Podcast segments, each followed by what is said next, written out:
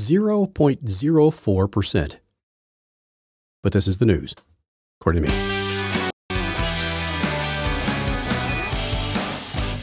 Oh, good Monday morning to you. It is October 2nd, 7:51 a.m.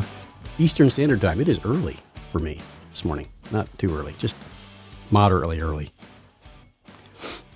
Yes, temperature outside is something. I don't know what it is. It's 60, 75, 70 degrees. I don't know what it is.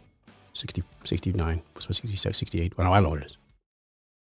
I didn't really look and see. I've been outside a couple times this morning with the dogs, and they didn't let me know what the temperature was. And I don't have my watch on right now. I typically have my watch on, then I can tell what time it is. I can tell what time it is, but I can also tell.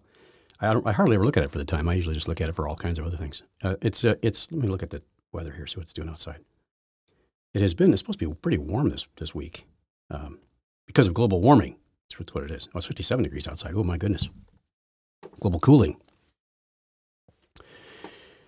Yeah, I'm not going to get in too deep into the climate change thing today, but I'm going to talk about it a little bit. The main thing you want to get into is what's in my cup. I have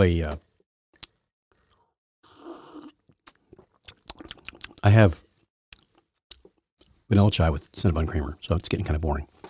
However, I used up the last of my Cinnabon creamer, so the next show you're never going to know plus I'm probably not going to be home. It is possible I may be home. At one time this week. I don't know what day that will be. The rest of the week, I'll probably be on the road. I'm not sure where that road will be, where it will lead me. But most likely, I'm going to be flying around somewhere. Last week I had 3 days traveling last week. And when I got home Friday night at midnight, after starting at 6 a.m. in the morning, It felt like I had been gone for a month. I can't explain that even. When you take one day seems like 3 days. I don't know why it is. It just when I got done at the end of the day, I got into Chicago. I had to drive back, and that day, it's in and of itself, it's from 6 a.m. until about noon, felt like one day. I felt like I had put in a day's work already. Well, I guess I almost had. It was 6 hours. By the time I got home, and I did the travel home, I was in Bismarck, North Dakota. And I had to go through Dallas to get home, back to Chicago. All that time, by the time I got to Chicago, it felt like another day. It felt like 2 days, really. And, granted, it was 7 o'clock by that point. So it was another 8 hours almost. I put in a second 8-hour day, basically, another full day. I mean, you're not taking any breaks. That's kind of the way it is. By the time I drove home, 4 hours later,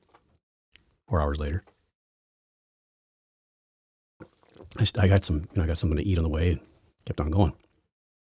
And, yeah, that whole thing,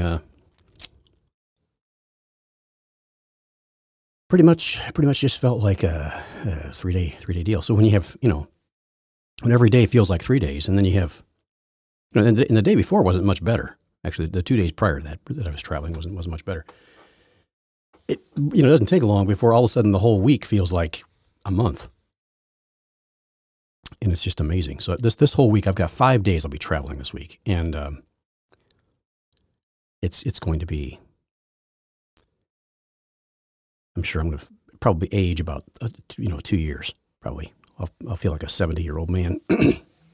So at least the good news is my sinus issues have kind of subsided a little bit at this point. And I feel like I have a little bit more of my my voice back.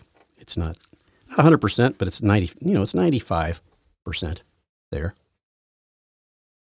I probably made a mistake, and I don't have a backup cup this morning. I probably should have at least some water here because I don't have anything to keep my palate wet other than this chai, which doesn't really, it's not exactly something that clears your throat. It's kind of coats your throat, really, because it's kind of a creamy cream with cream in it. It's dairy does not necessarily, you know, clear your throat very well.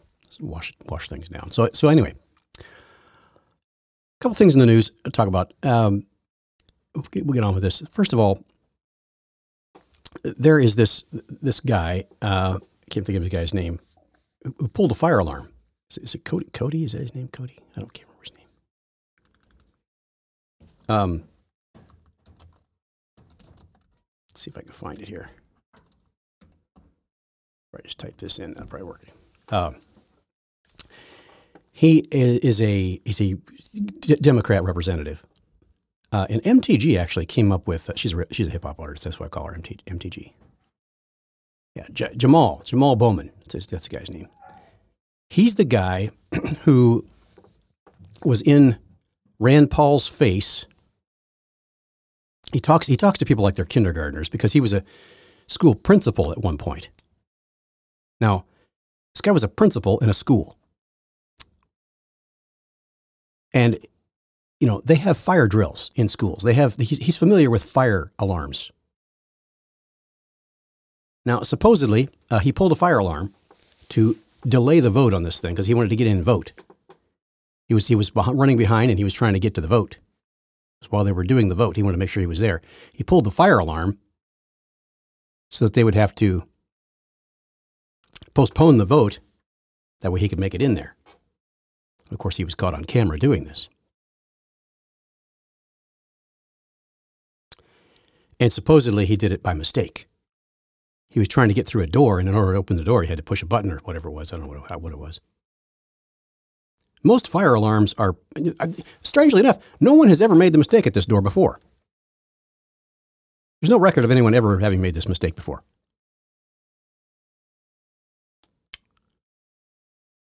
Now, of course, the Dems got what they wanted in this vote anyway. And so did the establishment Republicans, you know, McCarthy.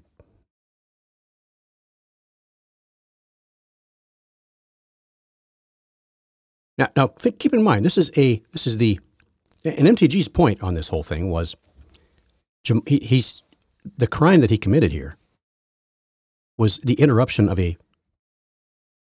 proceeding, of a congressional proceeding. You interrupt a proceeding. It's a federal crime. Does that sound familiar? This is what January 6th protesters were accused of and put to jail. They're being accused of and criminalized for. It's the exact same law. And MTG brought this up. She read the law. So this is exactly what the January 6th people are sitting in jail right now for doing. He did the same thing. He interrupted an official congressional proceeding. And the Democrats are sticking up for this guy, not calling him an insurrectionist, not saying that. You know, I think Joe Biden actually, in my opinion, was the one who led him to do this. Because Joe Biden made a speech earlier in the day, something about true international pressure. And I'm pretty sure that means pull the fire extinguisher. Insurrect the congressional meeting. I'm pretty sure that's what true international pressure means. We've had our analysts go over it and analyze everything about true international pressure. And I'm pretty sure that that's what that means. It's an old ancient language that apparently Joe knows because he's old and ancient. And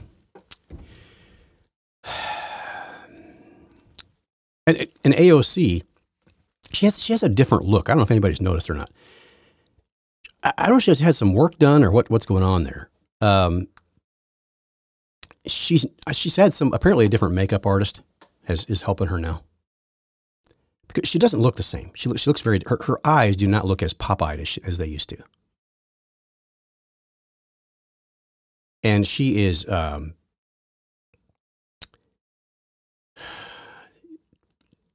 just the hypocrisy that is mixed in with all of the gaslighting and the go along with the blue, no matter who. It just starts to really get tiring to listen to it. It gets very, inside I can internally and personally get really just almost offended by it. It's like, oh, please, just stop with the BS. Because it's just, it's getting really, really stupid. And yet, at the same time, you know, I try to let that get me down. And at the same time, I have to realize there will be a day when we will see all this stuff exposed. And sadly for these people, it will be a day too late.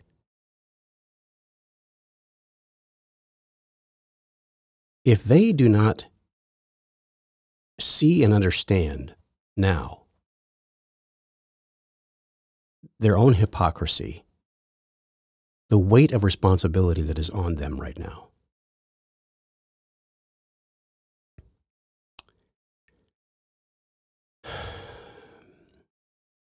The judgment that will befall them. This is the wrath of God being stored up. That would all be gone if they would repent. But you see, there is no repentance in their religion.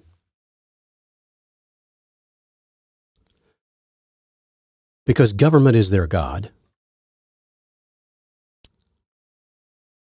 The fruit of their spirit is virtue signaling. Carbon is the enemy, and man is the problem, and especially white men.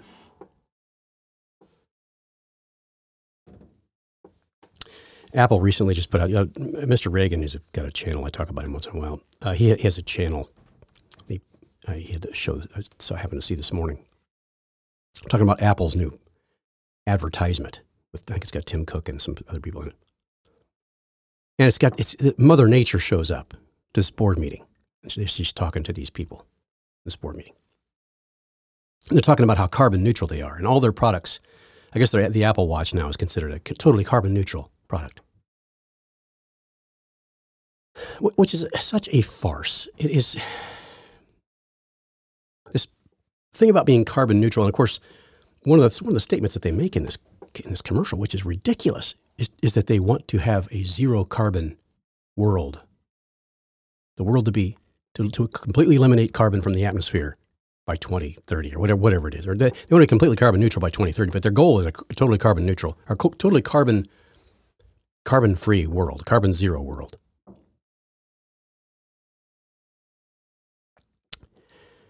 That's a stupid statement, first of all. Now, carbon zero would mean no animals living whatsoever. Because we all put off carbon dioxide. And in fact, amazingly enough, it's the 80% of the trees out there and growth and plants need carbon dioxide to grow. There's a really good, the guy who was he's one of the founders of Greenpeace. Now, I don't care for Greenpeace. And I'm pretty sure he left Greenpeace because of some of the radical directions it was taking, the way I understand it. But the guy really understands, he is a scientist, and he understands what's going on with the climate thing. And he gets this whole hour and a half long interview. Of course, now YouTube was all over it with all kinds of disclaimers about, you know, global warming is blah, blah, blah, blah, blah, blah, blah, blah. All the little tags that they put on the video. But this guy explains in no uncertain terms. I mean, just he's extremely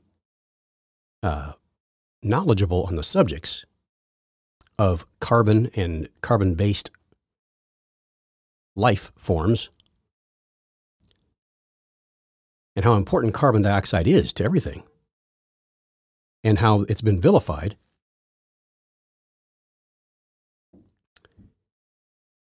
And it is just, The guy just has, he has no hesitation on anything he says. He just knows what he's talking about.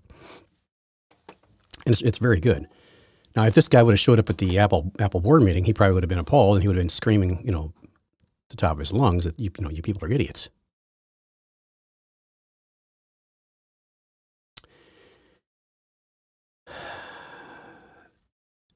The total, there's certain science practices that you use the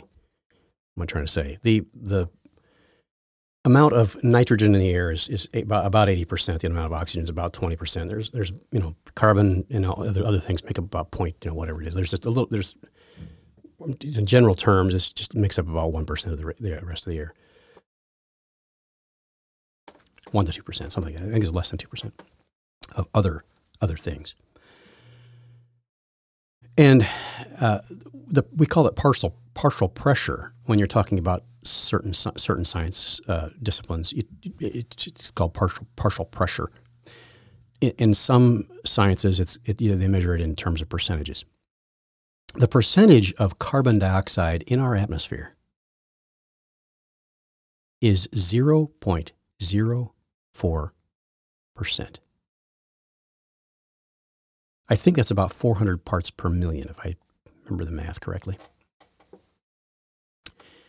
And that is, at times in our world's history, it has been much higher than that. And other times it's been much lower. And strangely enough, it has not necessarily led the rise or fall in temperatures. Carbon in the atmosphere, yes, it's a greenhouse gas. The biggest greenhouse gas, the most effective greenhouse gas is water vapor. However, they try to excuse water vapor somehow by saying, well, it's water vapor has a prism effect and it actually reflects, it's not as much of a greenhouse gas because it deflects some of the heat from the Earth. It actually bounces back, doesn't capture it all. No. It has over 80% more effectiveness in terms of greenhouse gas. It doesn't have that much of a reflective. The percentage they're trying to excuse something that's doesn't exist. Water vapor is much more a greenhouse gas, if you will. Has more effect on the greenhouse effect on the Earth. Now, one of the things that, I'm not a scientist. I don't know who gets labeled a scientist when you do something. I did work in a lab one time, and I was doing quality control, and I was doing tests on things. Does that make me a scientist? There are computer scientists. Computer science is a thing. Computer science. Does that make him a scientist? And can he talk about global warming and be a scientist? Well, thousands of scientists have said this. Really? What? Who? How do you get the label? How do you get some kind of stamp on your chest that says scientist? You're not a scientist. Do you have to have a degree in a certain field to be a scientist? There are geological scientists. There are there are geologists. There are climatologists. There are cosmetologists. Cosmology and cosmetology, very similar in trade.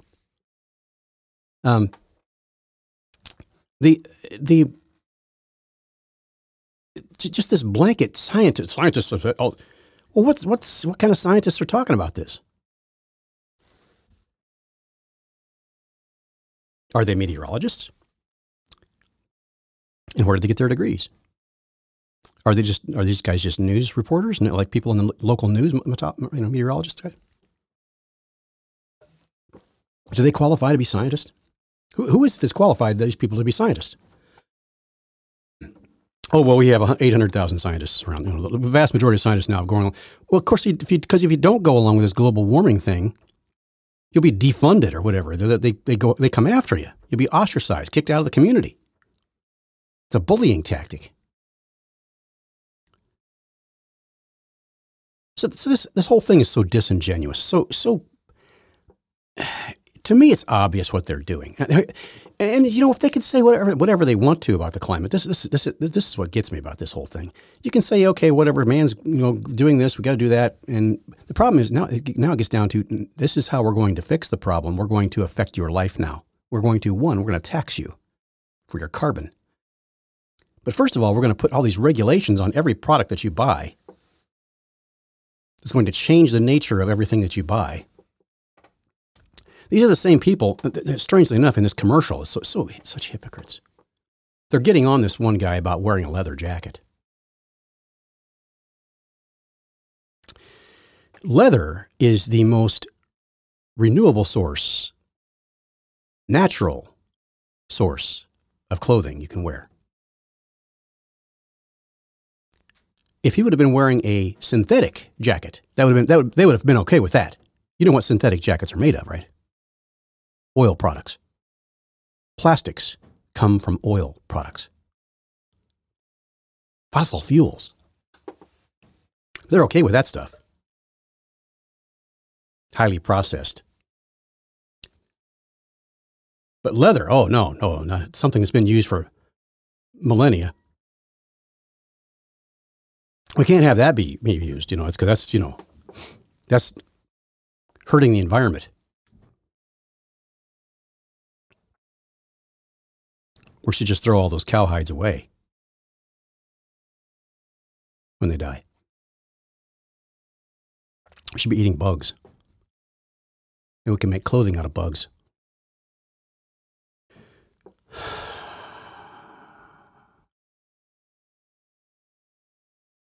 Yeah. It's such craziness sometimes. And this is the kind of craziness that we have.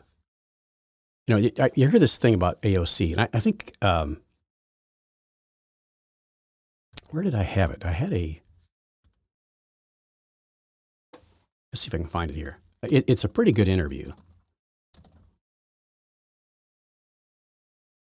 That was his name, Jamaal. Oh, it's two A's. Let's see if I can find anything on AOC interview. Yeah, here she is. She's being interviewed. Now this thing is about 2 minutes and 48.5 seconds. Let's see if I can play this. We're going to go over what she says. Now I want to point out something here. This is what's the guy's name? Whatever his name is, Tapper. Is it Jake Tapper? So they're going over this stuff. And he's asking her the question. He says it was an accident. What's your opinion on this? Let's see what she has to say and all of her wisdom. And it doesn't really make sense to me, his explanation. Have you talked to him? Okay, let's see. Yeah. What's going on? I mean, listen, I think if you actually do see some of the photos of the signs, I think there's something to be said about the government's about to shut down. There's a vote clock that's going down. The exits that are normally open in that building were suddenly closed. So you pulled a fire alarm? So I'm what I am here to say is that House administration and U.S. Capitol Police and Jamaal Bowman are inactive, and he's fully participating and saying there was a misunderstanding. But what I do... There was a misunderstanding. And if you look at some of the signs about how this is, the fire alarm is right next to the switch where they open the door. Again, no one has ever confused the two before. It says fire alarm right on it. It says pull in case of fire. Everybody's seen fire alarms. This guy was a principal of a high school. Or a school of some kind. I think it's grade school, maybe kindergarten. I don't know. And she brushes this off completely. And I want you to listen to some of the arguments. She pivots on this right away. And she starts talking about the Republicans. Right away, the Republicans started going after this guy. There was another issue. I think it was, what's her name? She has a weird name. This is the guy who was being threatening to some people at one point. And he also, so she goes after this, the Republicans now. What's the gal's name? She, not Tammy Bruce. What is her name? Oh, I can't think of her name. She's on the left, and she's on CNN, I think. And she was talking about how this is something that Republicans would do. She goes, "Don't be like Republicans, Democrats. Don't be like Republicans." When was the last time a Republican pulled a fire alarm? When was the last time a Republican interfered with a congressman. I'm talking about congresspeople, actual elected people. Now we've had, remember, Nancy Pelosi allowed a bunch of people to come screaming into the Capitol building to protest and interrupt a proceeding. Well, they're just exercising their rights. They're coming in to protest. This is how people feel about it. We're just going to let them protest. They came in and encircled the entire Congress and sat around with their signs and the whole thing. She allowed that to happen. And nothing was said. Oh, this was just democracy.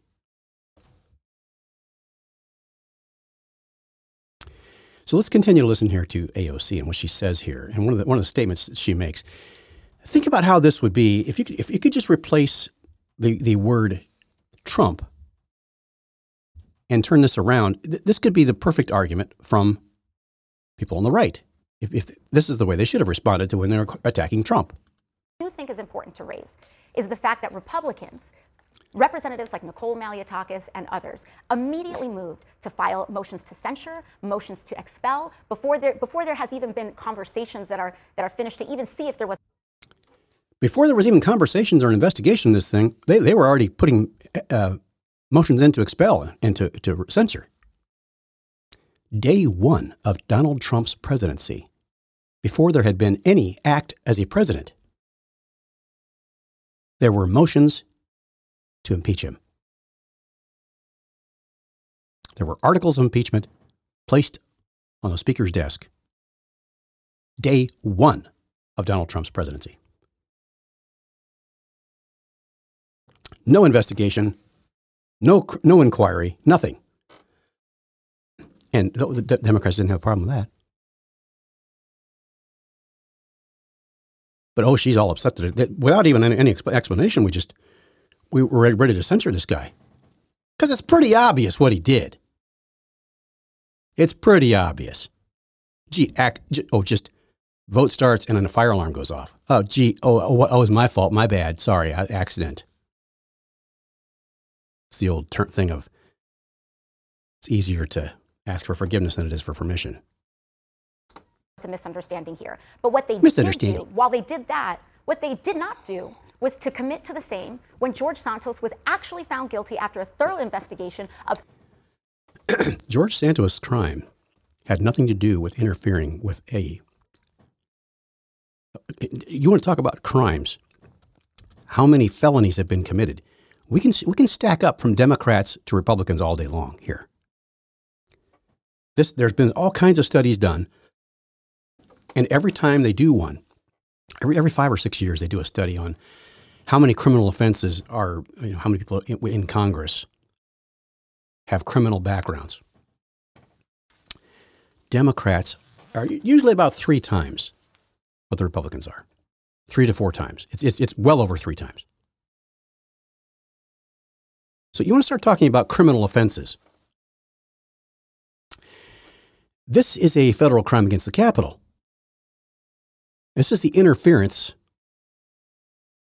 It's not just somebody out there having some kind of crime about something else that it had nothing to do. She claims these were felonies that Santos did. I don't know if they did were or not. I don't know. But it's, and again, I don't like the fact that that's up to the people who elected him to decide on that one, because he didn't interfere with a proceeding. This guy interfered with a proceeding, and she's trying to make it out to be, oh, it's the same. They didn't go after him. They didn't say anything about him. Well, you guys aren't saying anything about Jamaal. So how are you any better? You're turning it back around and saying it's the Republicans' fault. Well, the Republicans didn't do it. That's no excuse for what happened here. I don't. So the Republicans didn't do something they should have done. Now you're sitting here not doing something you should have done. You're blaming the Republicans for not doing it. Well, but this is the junior high school argument, I call it. These people act like junior high kids. Barely. I mean, that's almost an insult to junior high kids. It's more like a fifth or sixth grader thing, and I feel bad for them too. It's just, let's say the worst of the class in fifth and sixth grade. Little tit for tat crap that goes on like this, and it's just disgusting that adults are acting this way. But that's what she is. She's nothing but a junior high kid who thinks she's important. 13 federal charges. He's indicted on everything from wire fraud to actual lying of investigators. And they have been buddying up and giggling with him on the House floor. And they are protecting someone who has lied to the American people, lied to the United States House. She's never lied to the American people. Never. She was, filing a motion. She's never lied to the American people. She never deceived the American people. She never stood in front of an empty parking lot where there was a fence and act like she was crying. She never did that. No, she would never do that.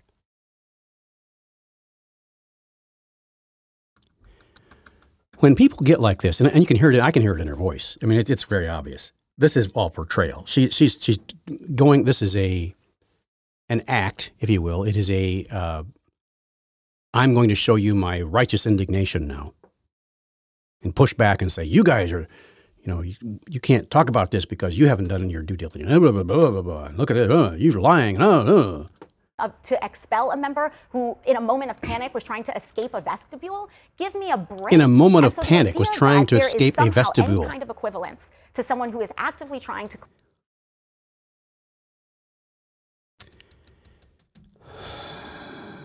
to... She's just off the cuff, beyond the pale, splaining now. With all these excuses, this sounds exactly like a junior high kid who all of a sudden has this inspiration to defend themselves.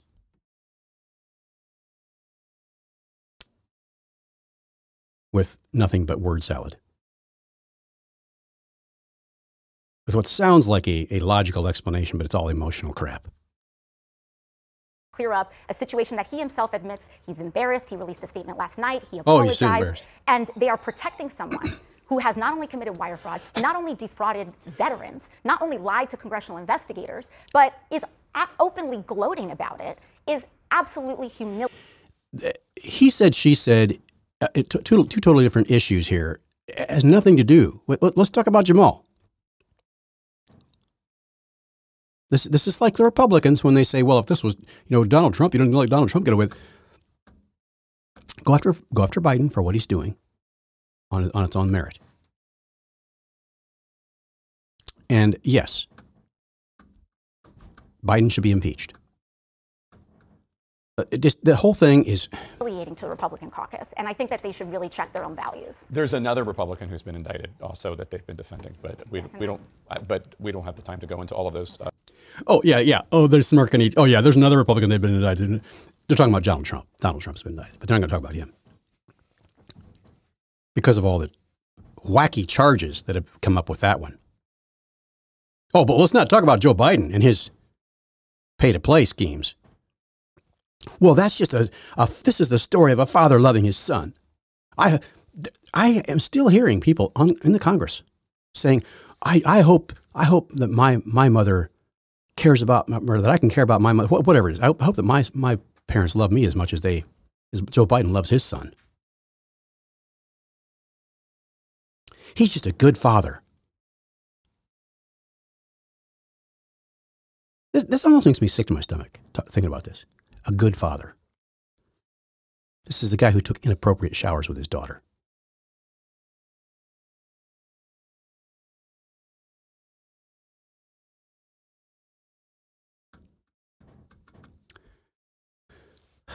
Mark Milley was in the news. I got to change the subject. Mark Milley was in the news over the weekend because he was.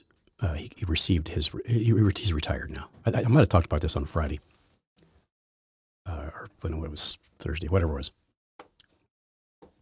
Mark Milley is retired, and he has this. Now I think he went to. Did he go to Harvard, Princeton? Where did he go? Princeton. I think it was Princeton. Wherever he went. Greg Kelly did a piece on him. I think Friday or Saturday.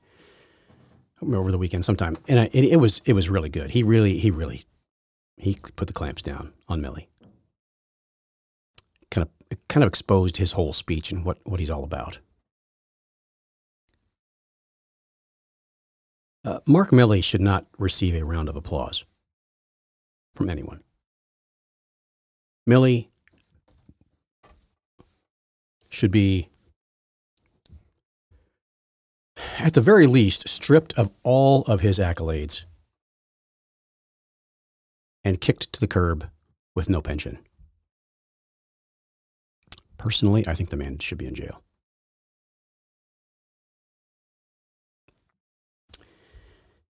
He talked about in his speech, at one point he had this little interview where he was taking about the, and Greg was right about the whole thing.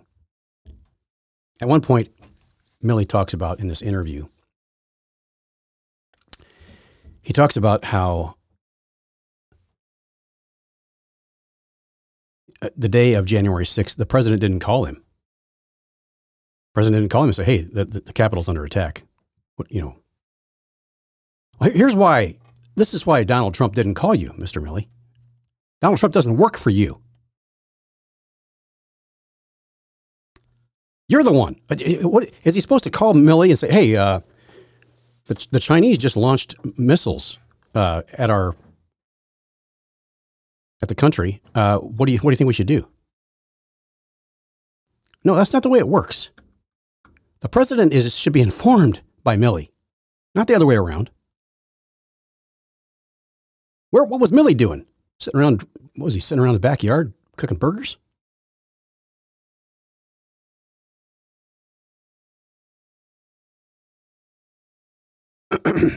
The person who should be advising Trump doesn't just sit around and wait for Trump to call and then say, and make decisions.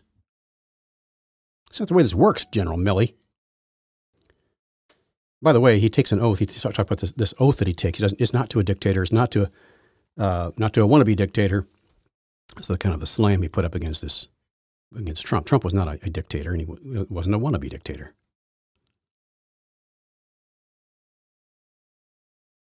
Who is the person who's been more of a dictator since he's been in office? Wear a mask. You're mandated to get this, mandated to get that. All cars by 20-something should be electric. Mandating those things. I would call that a dictator.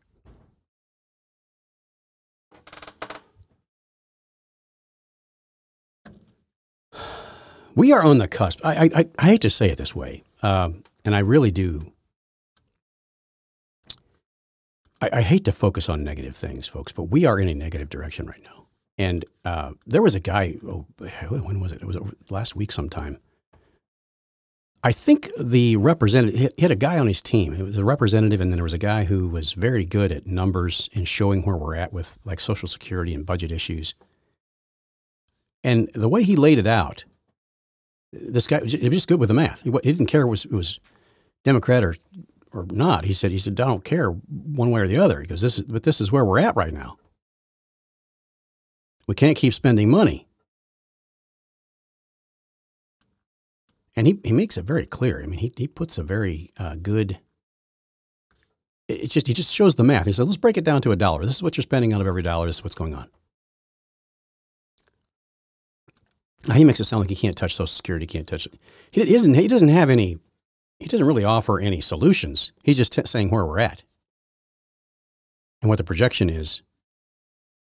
And unfortunately, the projection is based on current values. Now, the problem we got right here is that the insurance rates or the interest rates, what the government owes. And I've tried to talk to some Democrats about this. They don't get it. They just don't. They can't put two and two together on this. Now, back when I talked to this, but now it's much higher than this now. I think it's almost $200,000 now per every single individual, every man, woman, and baby in this country. I think has about a $220,000 debt right now.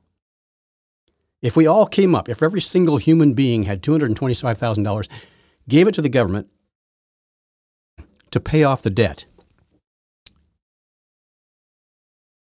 then the debt would be cleared.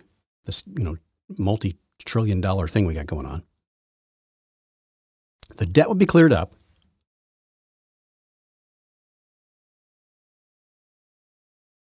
And you would still pay taxes to cover the current budget.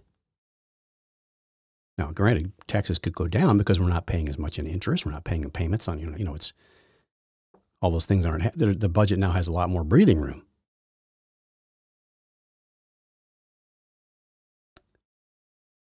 Borrowing money costs you money. Buying into your future self. Borrowing from your future self.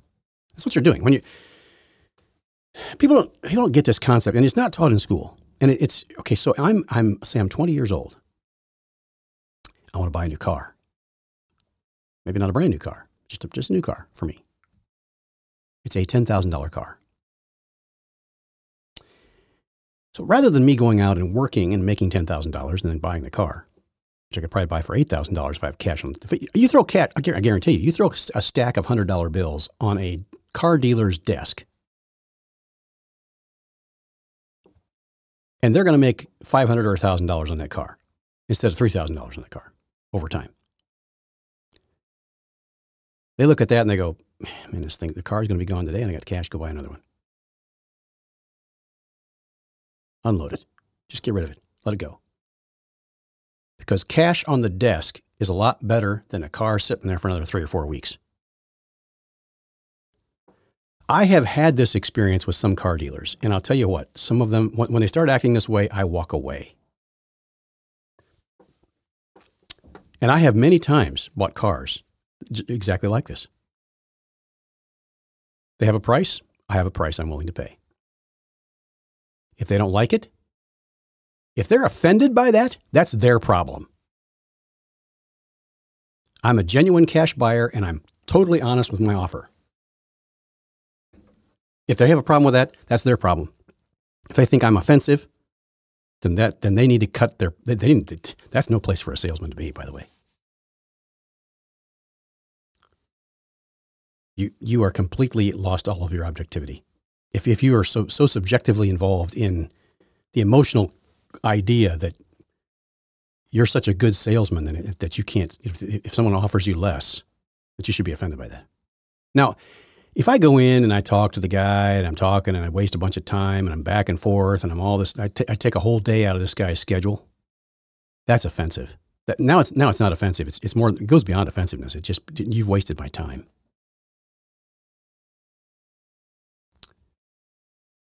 I'll explain to the guy, I'll go in and look at a car, spend 5-10 minutes looking it over, get the records, do the whole thing, take it for a test drive, try to stay out of the guy's way.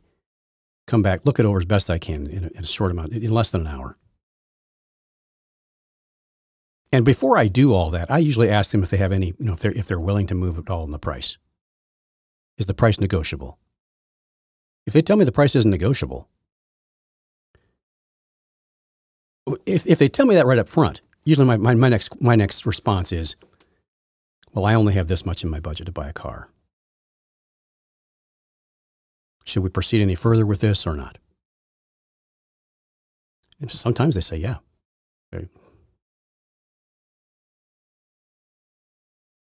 If you say, I have $7,000, they're asking $10,000 for the car. I say, I have $7,000 that I will give you today, cash.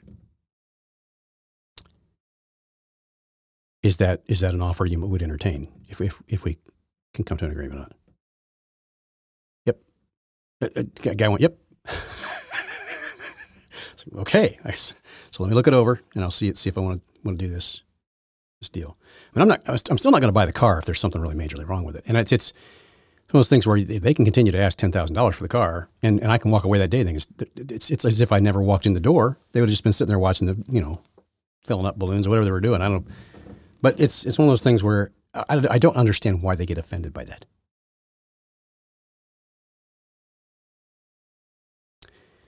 They're moving a car, and it's so you go in there to buy this car for $10,000. Now, I guarantee if you're getting a loan to buy the car, you're probably not going to take the price down at all, especially if it's buy here, pay here. That's not going to happen. So you go in to get this car for $10,000, and they give you a 60 months or whatever. What do they give you? 3 years. Say it's 3 years. Say it's 36 months payments. And they're going to add on interest on top of that. So you're going to give you interest, you have payments. and you can afford the car only because you can borrow the money. You don't have the money in the bank to pay for it. Now, if you do have the money in the bank to pay for it, and you just keep it in the bank, keep it in an interest-bearing account, you go out and buy the car, and you keep that money in the bank just in case you need to pay the car off. Okay, that still seems a little silly to me. It just seems silly to me. Because they can still come get that car anytime they want to. And so I don't know. It's kind of it's one of those. That's a tough situation. I know people who do this. They'll set aside money, the balance of the car or whatever. They'll set it aside in the bank, and because now they're getting some interest on that. They have a place to put that money. They have an interest. Now I'm not a financial counselor. I'm not a doctor or a lawyer, epidemiologist, any of this stuff. They'll put that money aside, and they'll keep it in there, and they'll use that as their kind of their, if they have to, if something catastrophically happens, they need to use that to just pay the car off. Or if they want to sell the car, they can sell the car and then pay it off. You know, come out with the balance. Because you're operating on other people's money, and you're at least keeping money in your account. And if something, you know, does happen where some of the odds thing that happens to the car, you know, gets destroyed or whatever, and you're waiting for an insurance payment to come back, now you've at least got money to buy another car. So you wait for the insurance for the other, whatever's going on there with all that. Okay, that's kind of like an emergency fund for the car. Well, just pay cash for the car. I guarantee you're going to be able to get the car at a better deal. I think if you can't get another, there's plenty of other cars out there. Go out there and get another car. Just pay cash for it and pay a lot less. And if there is something catastrophic that happens, then you've already paid less. You've already, you know, more than saved your money on the interest and everything else that's going on with that. And the hassle of having to make that car payment every month. So that's my theory on the whole matter. But if you get into this thing where you're in debt, and people don't, then all of a sudden something happens. You lose your job. Something weird happens. You break your leg. Whatever it is that happens. What's really even worse is the car breaks down. It's just, you know, it's 60-day warranty, and then 60 days later, the car, you know, of course, you still have 2 years of payments on the thing, and the thing breaks down, and it's a catastrophic breakdown. Now you have a car that is not worth anything unless you fix it. It's probably at the point where you've paid it down just enough to where it's worth less than what you owe on it. So you can't really sell it, and because now it's even worth less because it's not fixed. So now you got to put $1,000 or $1,500 or $2,000 into the car to fix it. This is what you get yourself into.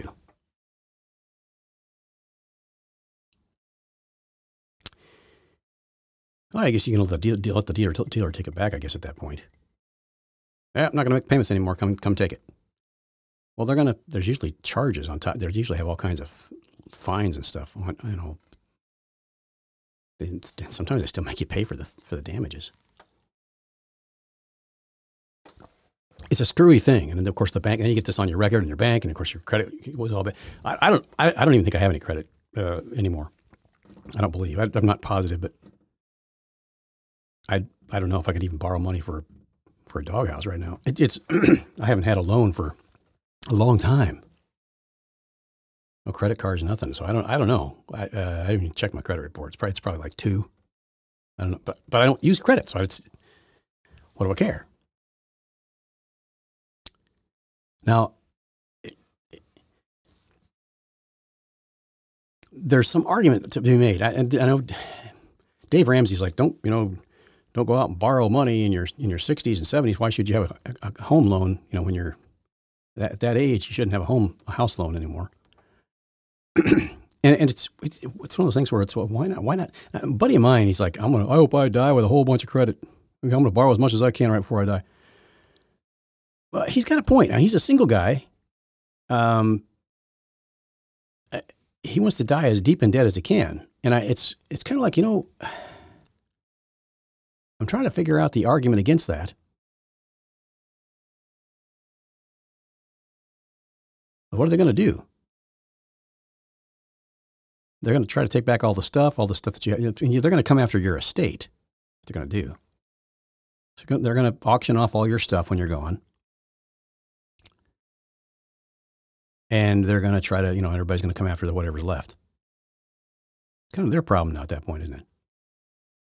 But to me, it seems kind of, it seems just dishonest. I don't know. It just seems, it's, and I don't know. They're willing to loan you the money, I guess. Oh, that's their problem.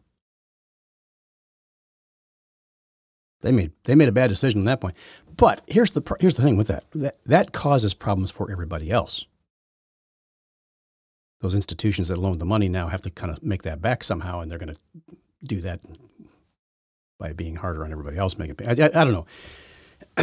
It's kind of like you're. I don't know. It's one way of getting back at the banks. I don't know.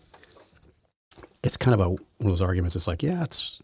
I can see the point there, but it seems kind of wrong. There's got to, now, if you have a family, it's counting on your estate to be around when you go, but you built up some kind of real wealth to pass down or to pass on, to pass around, whatever it is you're doing. Now, I don't have kids, but so I'm looking at the possibility of having an estate where that would be able to, you know, have a foundation, basically a trust, that would go on in perpetuity for as long as possible, and that estate would have funds invested that the dividends then would pay out for things like college grants, and be able to, you know, provide on an ongoing basis some kind of support for missions, operations, and do something beyond, you know, that would pass on to other people, to pass on something to some, you know, to live on, rather than just let it go, you know, to where I'm not just going to pass out money to my relatives. Not that they don't deserve it. It's just I think it would be longer. The longevity would be better. And if, let's say one of their kids, let's say my nephews or my nieces, whatever, want to apply for, you know, want to buy a car or want to go to college, and they need a loan. They could apply to the foundation for a loan to college, a college grant type thing, or they just get a flat out grant. They just get, you know, I want to be a nurse. I want to go to school. Here's a grant, pays for half your schooling, whatever it is, or all of it, whatever. And then there's just that kind of thing that's available, rather than just giving them the money, letting them go out and make bad choices with that, and then not having the money to go to college. So I think it's one of those things where putting some hoops there for them to. Or even if they want to buy a car and they want to make a car loan or whatever, they can go to, you know, apply for a loan through the foundation, get a car loan, not paying a bank.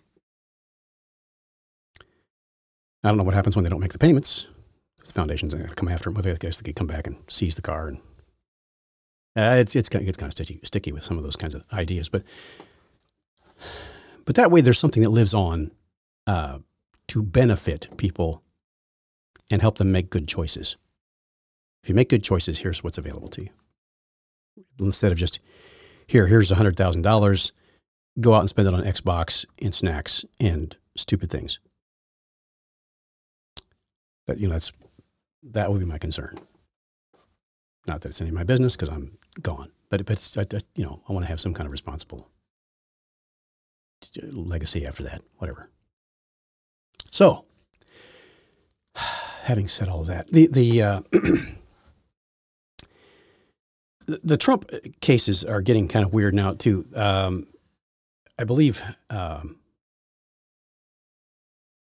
is it, what's the guy's name? Jack Smith, is that the guy's name? Who's going after Trump? He's kind of showing his instability, his emotional instability now. He's actually gone after some things, said some things, and he's going after this whole gag order thing and he obviously is unhinged, and unfortunately, it's now showing in what he's doing, and it's looking very, how you say, ugly on his part. He's not looking like some. He's Robert Gavea is really exposing this guy's ridiculous behavior. Unfortunately, the media doesn't know any better. When you see a professional lawyer like this, a defense attorney especially, who just points at certain things and says, "This he's doing this. He's not supposed to be doing this. He's doing that." And this is the common, you know, he's very familiar with prosecutors and how they operate, and he's pointing out all these little tricks that they try to do, and most of the media isn't familiar with it. They're getting away with it. The judges that are involved in this thing are kind of behind the whole thing as well. It's really really disgusting what's been happening. But I digress. It is unfortunately it is late enough in the show and late enough in the morning now. I actually have to kind of get going. I need to move on towards. I actually have to head over towards Chicago in just a little bit. So I need to get some things cleaned up and packed and ready to go for a whole week. I have to get out the door here in about an hour. So I will hopefully have a show tomorrow morning. I have no idea what this week is going to look like. Absolutely no idea in terms of when my schedule will allow me to do a show. So in the process of all of that, I just want to say welcome to October. And as we're closing down the last quarter of this year, the beginning of the last quarter, we will continue to pray as we move into the primary election period, everything that's going on. God bless, folks. Pray for the nation. Pray for each other. And we will get through this, I think.